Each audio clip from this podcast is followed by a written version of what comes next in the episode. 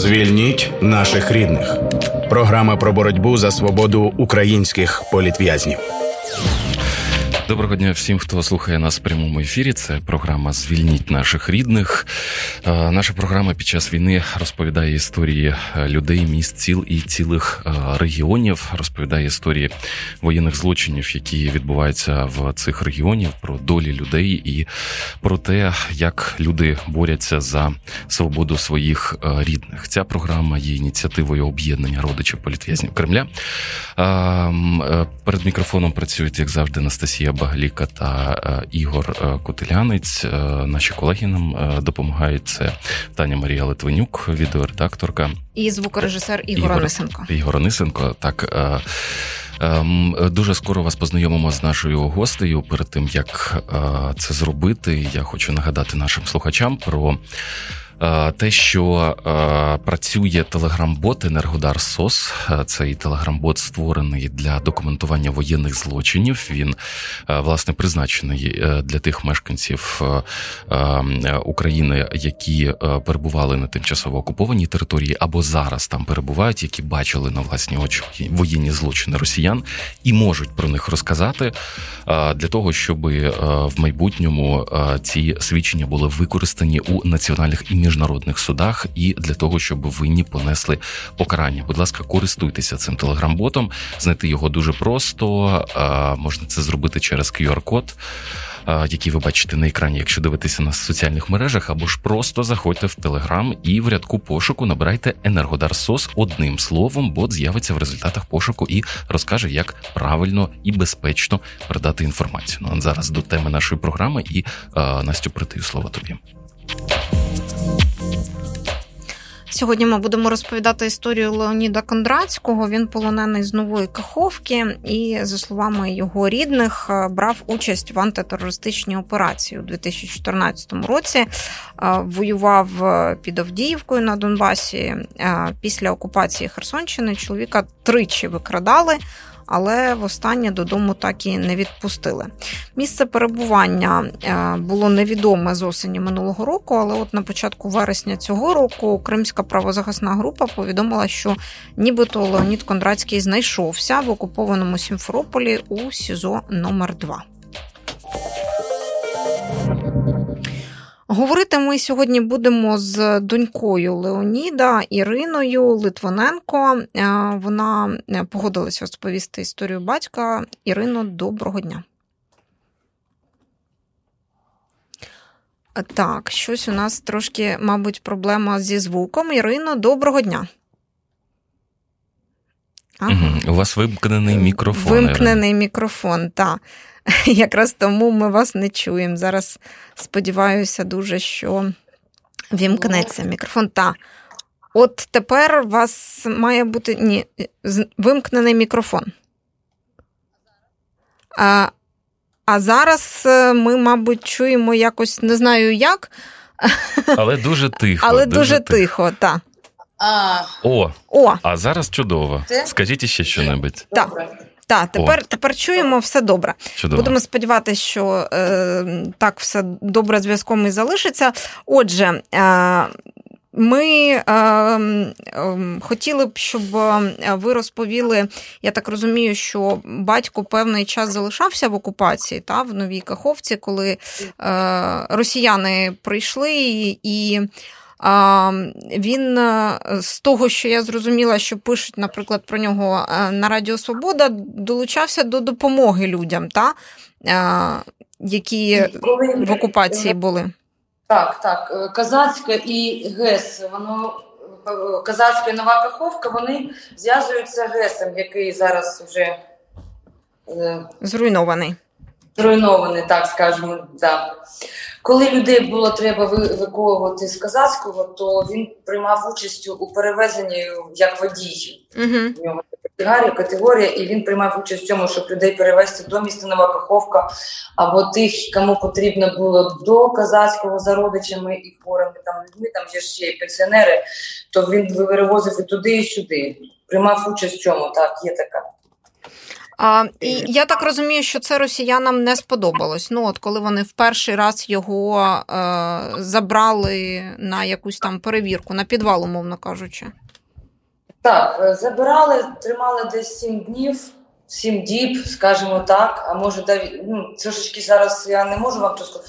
На 10, на 10, на 10 число його випустили, а 3, 3 числа його забрали. Це в березні 22 року.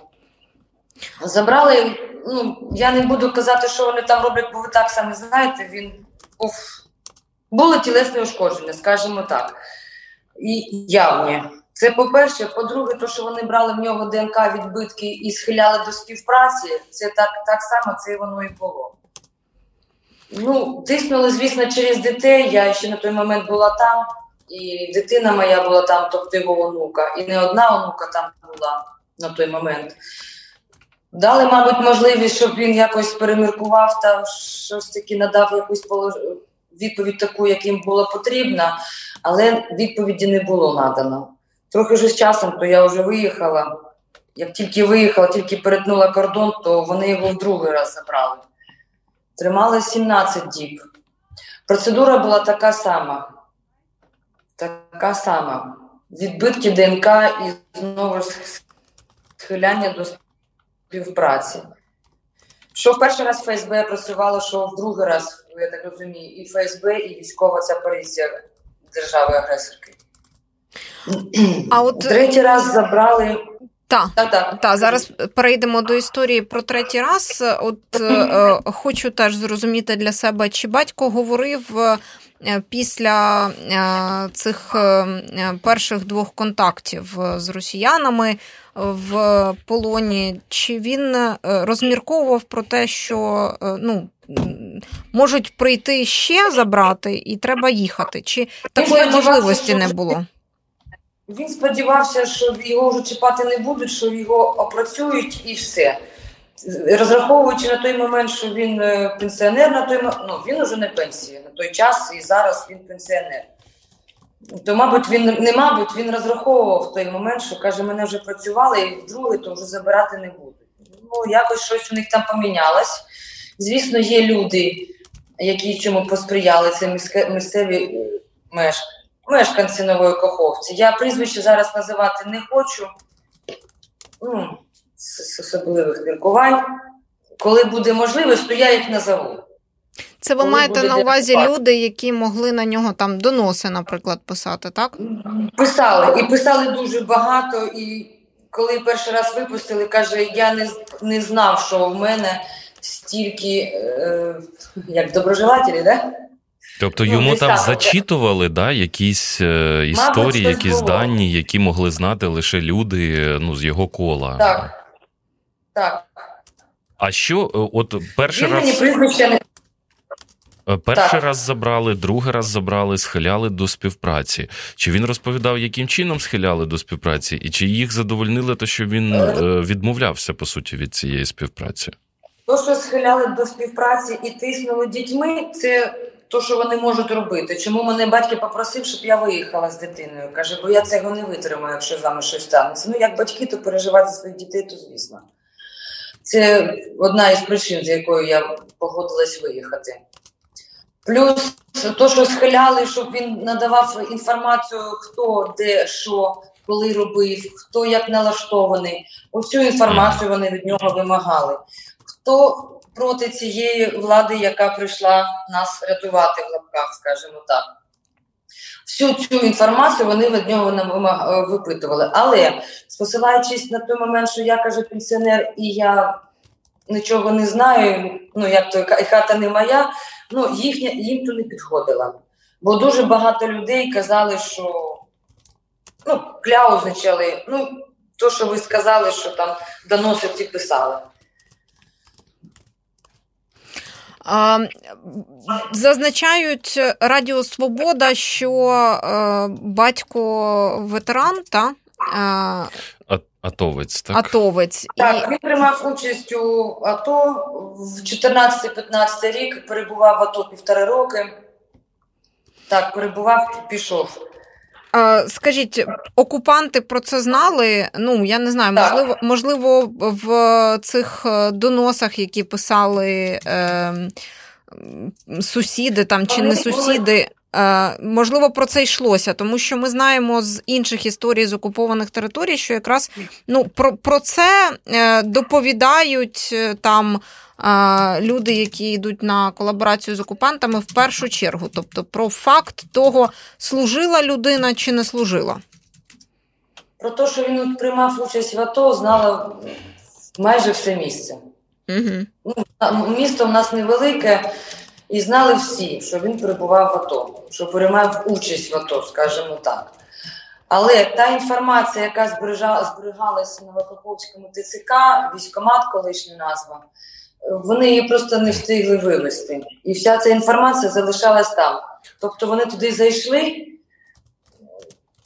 і були вже обізнані ту інформацію, яка зберігалась там щодо військових. Які mm приймали участь в АТО. Тобто, по суті, коли вони вашого батька ув'язнили і вперше, і вдруге, вони вже знали, що він атовець. Так, так, знали і в перший раз вони знали. І і можливо, і можливо, не тільки тут доноси зіграли свою роль. Доноси та... зіграли на третій на третій раз. На третій раз. А перші два вони хотіли дізнатись якусь інформацію пов'язану з його військовим минулим, я так розумію.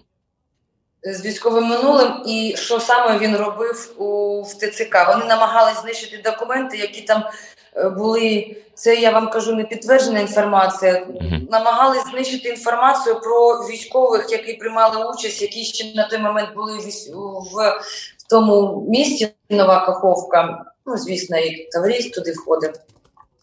Вони намагали, вони туди прийшли, тому що коли 24-го 9.30 уже прапор на Гесі е, окупанти повішали. Вони захоплювали першу час, перше, що вони захопили, це місько, міську раду Нова Каховка. І до військомата в них поки що не було можливості. Ну не було, мабуть, не часу може не було. Вони не подумали. Ну, одразу. Може, мета була в першу чергу зачепити просто спочатку окупувати місцеву владу, а потім уже займатися всі іншими державними установами. То на той момент вони намагалися все ну, у них не, не вийшло, бо дуже багато окупаційної техніки заходила в місто Новокаховка, вони тільки змогли туди потрапити всередину, бо воно там все було відкрито і вийти. Більше вони не і тихо вийти, щоб не помічені. Але є люди, які здали ту інформацію, що воно там перебував і з ким він там перебував. І цю інформацію хтось здав із ну не хтось. Я прізвища просто не буду казати, то є хлопці, які теж побували на подвалі і дуже добре постраждали. Я нагадаю нашим слухачам і слухачкам з нами у ефірі зараз е, Ірина Литвиненко. Вона донька полоненого з нової каховки, цивільного заручника Леоніда Кондратського. Окупанти його е, кілька разів е, брали в полон вже після окупації нової каховки. І От на третій раз Леонід Кондратський, на жаль, в полоні затримався надовго. Розкажіть про цей третій раз. Я так розумію, що це вже було літо чи осінь минулого року, так? 7 жовтня, це було 7 Жовтень. жовтня, угу. трапилось це з 4 до 5 години. Хвилини, на жаль, не дуже пам'ятаю, трошки емоції тоді е, захлинули немного трохи. І прийшли вони його шукати за фактичним місцем проживання. Зареєстрований він за моєю адресою, де я фактично зареєстрований проживав, але проживав фактично е, за іншою адресою. Вони прийшли саме туди за ним. Коли повідомив їм, що його вже два рази забирали, вони трошечки замешкались, комусь телефонували, але все одно каже, збирайтеся і йдіть. Все, mm-hmm. зібрали і в третій раз його тримали в приміщенні нашого СБУ, міста Нова Каховка по Дніпровському проспекту. 17-го ввечері чи 18-го ввечері, тут трошечки теж щось я можу заплутати, вже ввечері їх вивезли всі, хто там перебував на підвалі в саме приміщення СБУ на Вакаховському, всіх вивезли до міста Крим, е, до Автономної Республіки Крим. А вам відомо от під час цих незаконних утримань, як який вплив росіяни здійснювали на вашого батька? Не можу вам зараз то сказати. Якщо в перший другий раз я знаю, що були психологічні і фізичні знущання, в третій раз я того зараз не можу сказати. Угу. Але, звісно, якась процедура була. Може, вже як відпрацьований матеріал, вони його просто тримали для того, щоб його в полон взяти і вивезти в подальшому в Крим. Тобто на меті у них вже це було. Е, бо ті хлопці, які були на подвалі в приміщенні е, Новокаховської поліції, їх там тримали і випускали, опрацьовували і відпускали. Ну, звісно, як вони опрацьовували, то і так всі знають. Але ті хлопців, які тримали в приміщенні СБУ, на жаль, я зараз вам конкретно не можу mm-hmm. сказати, що там з ними робили, бо тільки записка була від тіля стосовно того, що саме привезти, яку їжу і в якої кількості. Mm-hmm. Бо продукти туди носились е, як на одну особу, скажімо так, але він попросив, щоб несли більше, тому що їх там багато і з різних районів: з Галопристанського району, з Ходовського. Один, якщо не помиляюсь, там був залізного порта, е, жіночка одна шукала. Ну, Хлопці не всі були там в тому приміщенні е, на Макаховці, були ну, з районів різних. Отже, е, в середині жовтня росіяни вивозять вашого батька в окупований Крим, і я так розумію, так. далі на якийсь час його сліди загубилися. 7 грудня мені зателефонували представники Е, цього Червоного Христа Міжнародного. Повідомлено, що є, так скажу, так би мовити, повідомлення в усній формі, і яку вони цю усну форму вони мені передали на словах. Я кажу, чи можете подивитись, як хоча б фотографії вийшли? Вони сказали, що не можу зробити. Я кажу, добре, прочитайте ще разочок. Вони прочитали, я розумію, що це він писав, бо формулювання саме його було коли людину добре довго знаєш, то ти розумієш, як він може писати та людина і як говорити. Це по-перше. По-друге, коли я поставила питання, куди саме, де саме він перебуває, де його перевезли, він мені надав відповідь, що він не може тут сказати. Я цьому представнику Червоного Христа повідомила, що кажу, розшукаю час е, ну, в окупації ті, ті райони, які утримувались інші військовополонені, цивільні, атовці. Я беру райони Скадовський, Генічний, е, Голопристанський, то я повідомила, що там я його шукала, його там немає. Скажіть, будь ласка, де його утримують? На що він мені сказав Сімферополь? Все, каже, більшу інформацію я надати не можу. Потім була інформація в в, в, в, в цьому в письмовій формі, мені надавали відповідь. Е, надавали відповідь, е, не відповідь, а Національне інформаційне бюро надали мені вже в паперовому вигляді, я могла хоч побачити той почерк. У мене є чим порівняти, я знаю, що це його почерк. Я впевнена на 100%, що це його почерк, те ж саме його формулювання, два речення, що все нормально, чекаємо на обмін. Ну, інакше ж він не може там написати, що там з ним роблять. Так, інакше не може не випустять просто ту інформацію від телята і все. І на і тільки от в вересні я дізнала, ой, в серпні, в другій половині серпня я дізналася, що вже є підтвердження Червоним Христом щодо того, що його сам він перебуває в полоні. Це є підтвердження, але де саме перебуває в полоні, не знову ж інформацію мені відповіді не надали в письмовому вигляді. Просто є письмове підтвердження від відповідних органів, що він перебуває в полоні. Все, і він підтверджений. Більш нічого. Ну от е, пише е, е, громадська організація Кримська правозахисна група, е, що е, тримають в СІЗО номер 2 окупованого Сімферополя вашого батька. Так?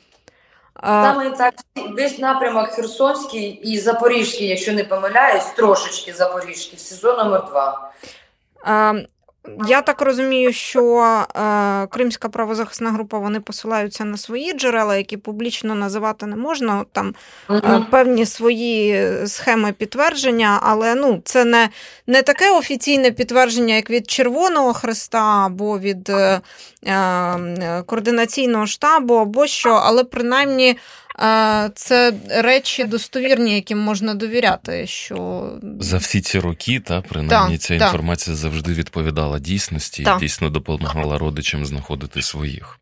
Ну, тобто, це е, не, неофіційно підтверджена інформація, але дуже надійна. Е, і ми знаємо знову ж таки, як ви вже зазначали, що людей з е, окупованих частин Херсонської Запорізької областей їх справді утримують в Криму в СІЗО номер 2 Наприклад, знаємо теж, що там само тримають теж мешканця нової Каховки Сергія Цігіпу, цивільного заручника, так. теж полоненого.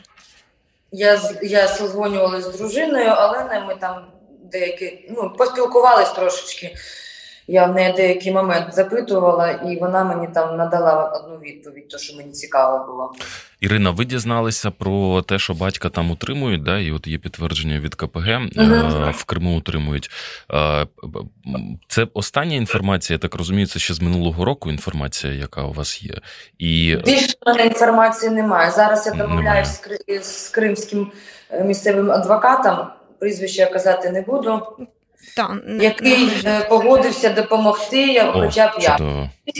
Звісно, то, що я поставила то питання, кажу, вплоть до того, щоб ви його до супровід здійснили до кордону, байдуже якого. З Турцією, з Грузією, з Польщею, Латвією. Мені каже, все одно. Ви але маєте на увазі, якщо буде обмін, е, чи якщо буде можливість адвоката витягнути його від тіля, Просто ви, ви думаєте, це, це реалістично? Не можу то сказати, але є підтвердження того, що просто відкривають двері і випускають. Там є декілька випадків, де чоловіків, яких там тримали, просто дали документи. До побачення, як то кажуть. Тобто безпідставно утримували і без пояснень. Утримували і без пояснень відпустили. Напевно, тому що місця для нових е, ув'язнених готували. в Телеграмі, де стосовно цивільних, там цивільні. Ну, військових я не знаю, цивільних там багато наших і з інших областей. Ми... Вони от сказали, що от одна дівчина написала, але далі інформацію, прізвище, звісно, я не знаю. Вона каже, відпустили мого чоловіка. Зараз я його скеровую в, тел- в телефонному режимі. Але як то вона то робила, я не знаю, бо в Криму наші мобільні зв'язки не ловлять. Спіймати десь інтернет, то теж проблематично. Uh-huh. Ну, якось вона його скерувала і десь десь там не знаю, як вона його забрала. Ця інформація вона не розголошувала, але повідомила нам групу, що просто випустили йди. І він пішов.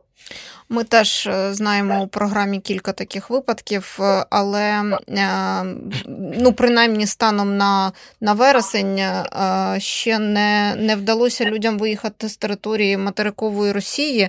Це велика проблема для українців цивільних заручників, яких росіяни викрадають і потім після викрадення не віддають документи часто.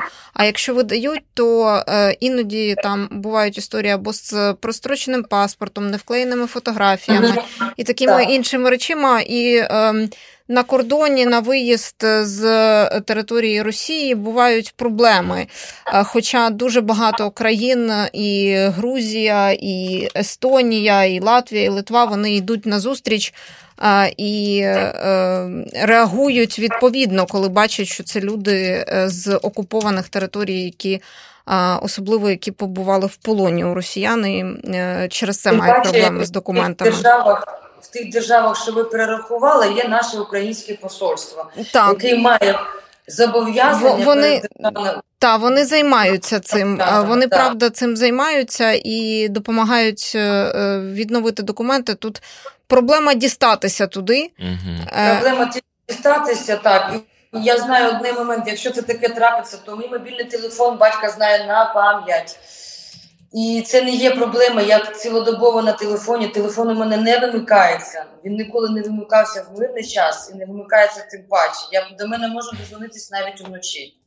Тому я ж кажу, якби таке трапилось, я просто зірвалась би і поїхала туди, де він на мене чекав. Звільніть наших рідних.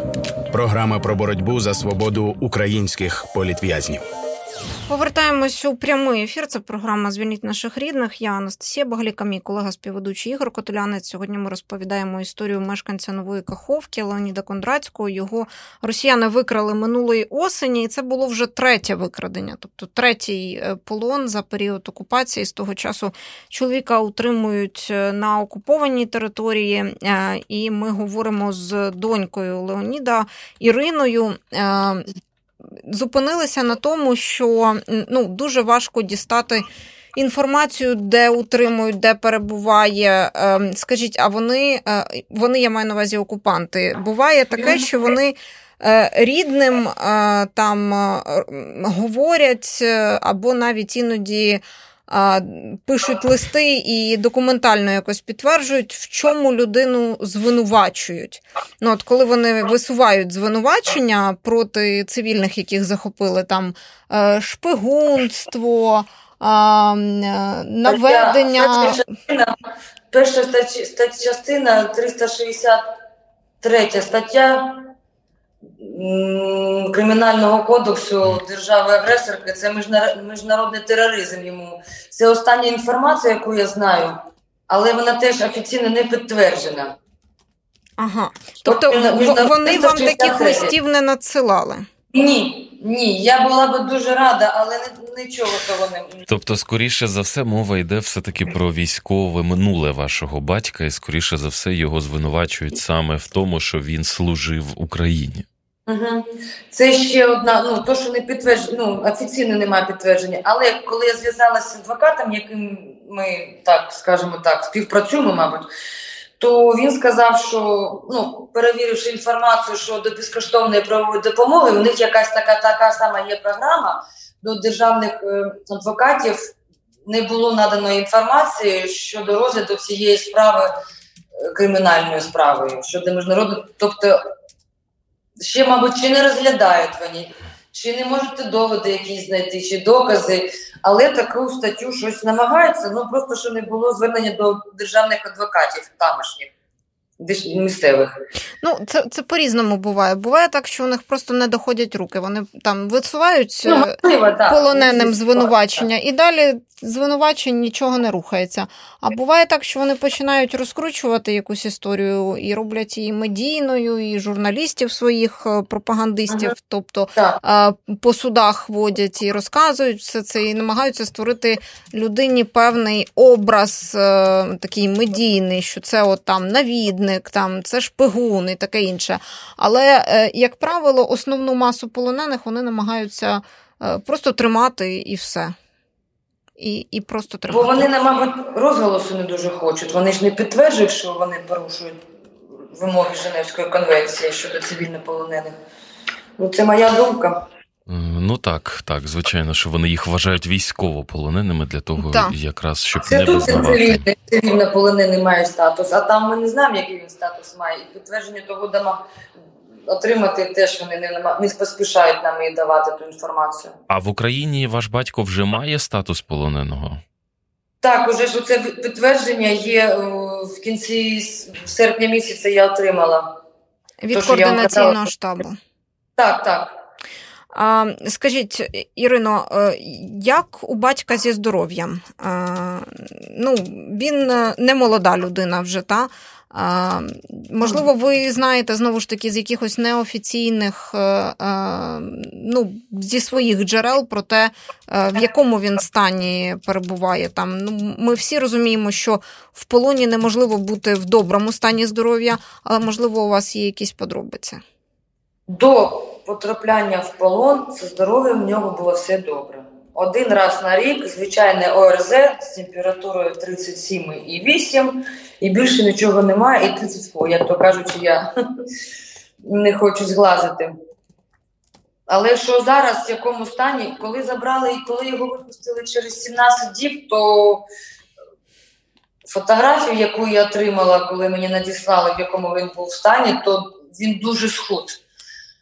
Він був одягнутий, але він дуже схуд. І так кілограм, я не знаю, в нього майже 90 кілограмів, щоб ви розуміли. Він метр 84, якщо я не пам'ятаю, бо він трохи вище мене. У мене трохи занижена на декілька сантиметрів.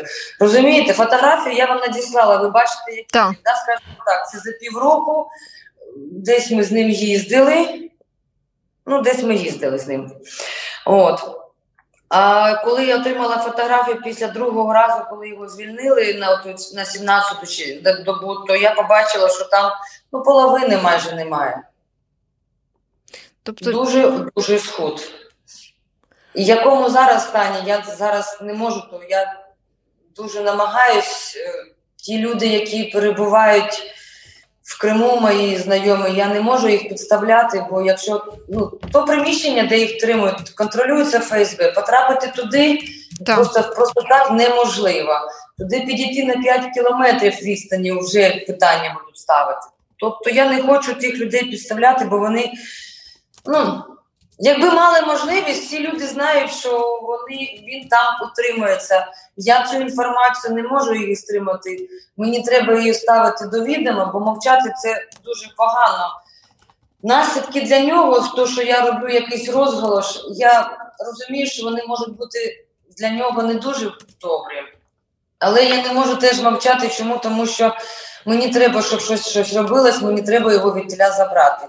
На запитання до деяких установ державних, чи можу я туди поїхати, вони мені сказали, що це неправильно. Чому? Тому що це буде гірше для нього. Не факт, що ви від тіля повернетесь, не факт, що вас там не затримують і не посадять на підвал. Ну, тобто, можливості поїхати я маю і я не маю. Ну, це дійсно дуже ризиковано. А зважаючи на те, що е, ваш е, батько е, має військове минуле, звичайно, що росіяни е, намагалися через нього дізнатися і про інших атовців, так з якими він служив. Так. Е, чи так. вам відомо, чи не сталося щось з іншими, можливо, його друзями-побратимами? Ну, те, тих, кого я знаю, вони тримали десь біля одного. Я знаю, що тримали десь місяць-півтора. Потім ті ну, хлопці, деякі, з якими я зазвонююсь, були созвони. Зараз не той момент, як то кажучи, ну були. Теж потримали того, два тижні потримали, випустили і виїхав. Він просто виїхав. Той теж е, потримали, потримали і теж випустили. Цих хлопців потримали і на подвалі в поліції там один-два рази, і хлопці виїжджали. На жаль, вони не дзвонять, а я не хочу їх тарбувати. Mm-hmm. То, що вони мені повідомили, що вони вже на підконтрольній території і звільнені, то цю інформацію я маю. Потім ми вже не созвонювались, людей, мабуть, дуже погані спогади. Знаю тільки одно, що я впевнена на 100%, що він не здавав своїх побратимів і атовців. Оце я знаю точно. Я нагадаю нашим слухачам і слухачкам розповідаємо сьогодні у програмі Звільніть наших рідних історію мешканця нової Каховки Леоніда Кондратського. З нами на зв'язку його дочка Ірина. Е, скажіть, е, Ірино, бувають такі випадки, коли е, рідним, ну я так розумію, дізнаючись інформацію чи від росіян, чи чи від колаборантів з окупованої території, починають телефонувати шахраї і там говорити там от за таку-то суму ми готові там вам або посприяти у звільненні, або надати якусь інформацію, або там ще щось. Е, чи у вас такі випадки були? Ні, таких випадків не було. За це я теж читала. І люди, дівчата, жіночки в спільноті там цивільних полонених про це писали і скріншоти скидали. Ну, Я на це негативно трошечки реагую. Чому? Тому що ну, це так не вирішується. Ну, Воно так, але але користуючись вірою, людей е, часто таке трапляється. Це користуватись е, емоціями людськими, переживаннями. Це дуже дуже добрий поступок цих шахраїв. Ну, шахраї, то ще не то вони шахраї. Але я раджу тим людям не вестись на це і діяти через більш офіційні установи, листування. Ну, є багато результатів, просто не дуже результату немає такого, як би хотілося. Просто користуються емоціями. А ви от кілька разів е, згадували спільноту рідних цивільних заручників, та е, воно вам якось інформаційно, психологічно допомагає, те, що ну, е, є от люди з таким досвідом, і ви можете у них щось запитати, порадитися щодо чогось. Так, допомагає. Деякі, наприклад, я не не зовсім то розуміла, як писати заяву в поліцію про розшук людини, яка перебувала в окупації, потрапила в полон. Ну це я не дуже розуміла. Коли я звернулася в групу, то там одна пані мені надала відповідь, особисто повідомила, повідомила, що треба робити. І з того перелика, що вона мені скинула, я зробила все, окрім не звернулась, не зверталась до поліції, бо я не дуже розуміла, що може поліція зробити в окупованій на окупованій території. Коли я звернулася до поліції, то з заявою щодо викрадення батька мого, то мені пояснила представник е, слідчий, який мене допитував, то він мені пояснив, що вони роблять. Ну тут я з ними згодна. Трошечки тут mm-hmm. я не трошечки згодна. Просто на, на той момент я не то дуже розуміла. А можливо, ви е, скажете, ну от щоб інші рідні заручники, які не звертались, написали заяви, знали, ну для чого це потрібно? Давайте так. Кожен, хто мене може зараз чути, і ті люди, які є рідними військовополонених, цивільнополонених, нехай звертаються до поліції і надають інформацію щодо викрадення особи. Бо результати стосовно цього будуть, може, не одра не може. Вони одразу не будуть не, не будуть результати, але в майбутньому воно своє дасть. Що треба робити? Я тільки так можу сказати. а більш конкретну інформацію я перепрошую не, не можу розголошувати. Ну тут можу трошки від себе додати, що це відкрита кримінальна справа про викрадення людини, так. і поліцейські відповідно, коли потім людину повертають або там за процедурою обміну, або росіяни відпускають заручника і він повертається на неокуповану територію, то ця справа е, це ще одне, е, окрім інших варіантів, ще одне підтвердження того, що людина була викрадена. Е, і це дуже важливо для всіх подальших дій з відновлення документів, з надання статусу і тому подібні речі. Тому справу відкривати потрібно обов'язково. Ірино, а на що ви зараз або на кого найбільше сподіваєтесь в справі звільнення батька? Що ви вважаєте спрацює? Можливо, обмін все ж таки?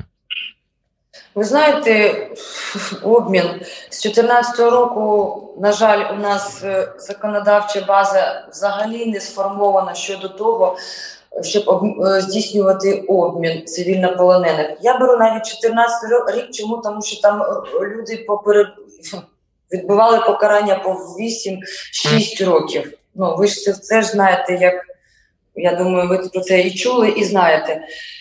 Обмін.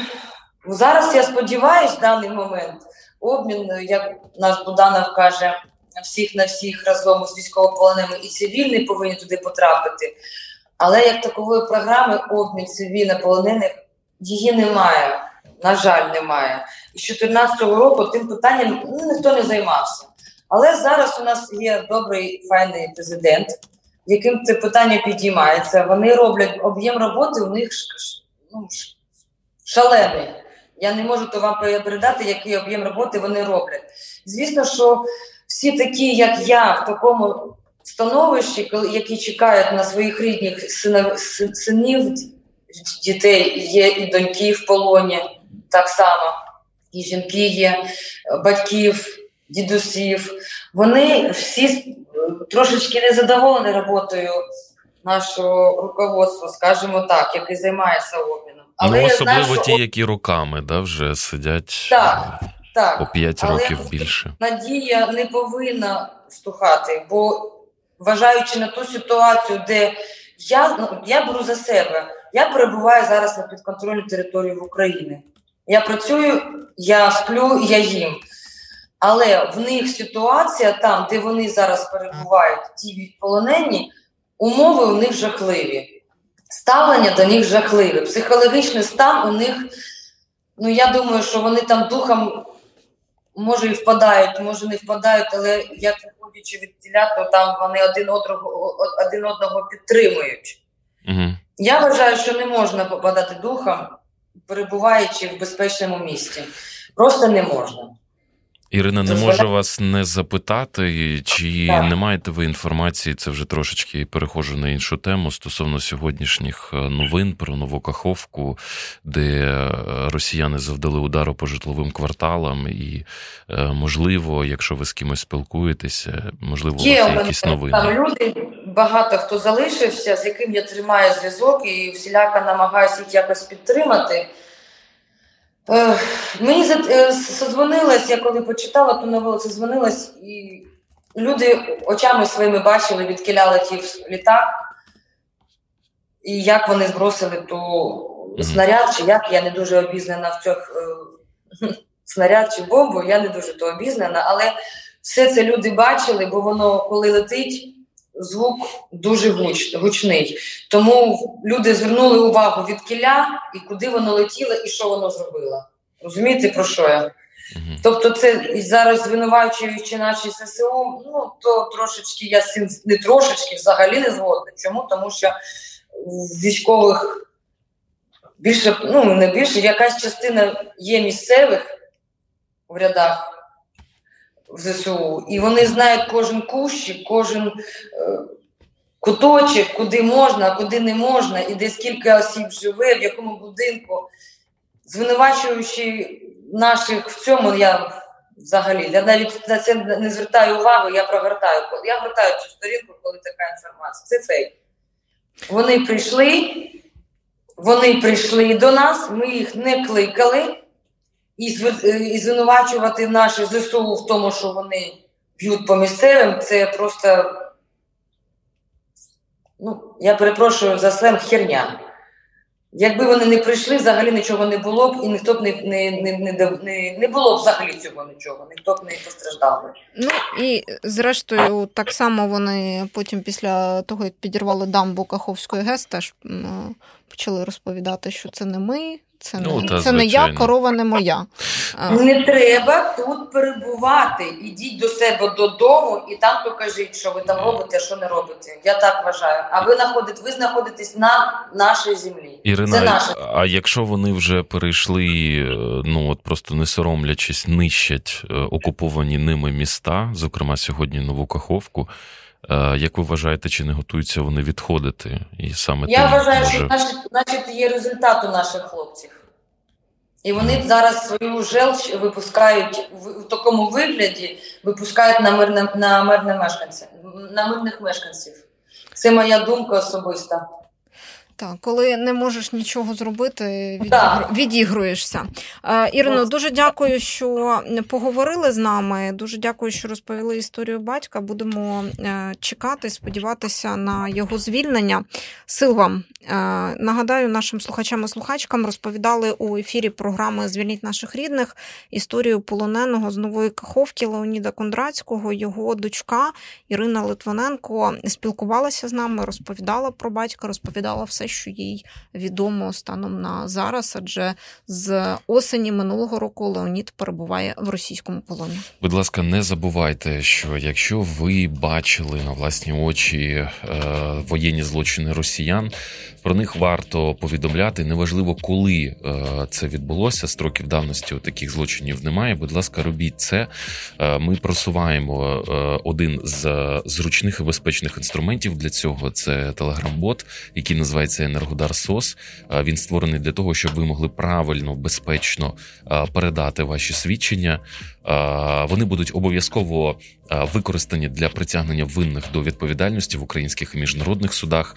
Знайти Енергодар СОС дуже просто. Скануйте QR-код, який бачите на екрані, або заходьте в Телеграм і в рядку пошуку набирайте Енергодар СОС одним словом. Цей бот з'явиться в результатах пошуку і допоможе вам правильно сформулювати наявну у вас інформацію. Я нагадаю, що ефір програми Звільніть наших рідних для вас провели я, Анастасія Багаліка, мій колега, ведучий Ігор Котелянець. Також нам допомагали звукорежисер прямого ефіру Ігор Онисенко, відеоредакторка програми Таня Марія Литванюк. Слухайте, думайте. Звільніть наших рідних. Програма про боротьбу за свободу українських політв'язнів.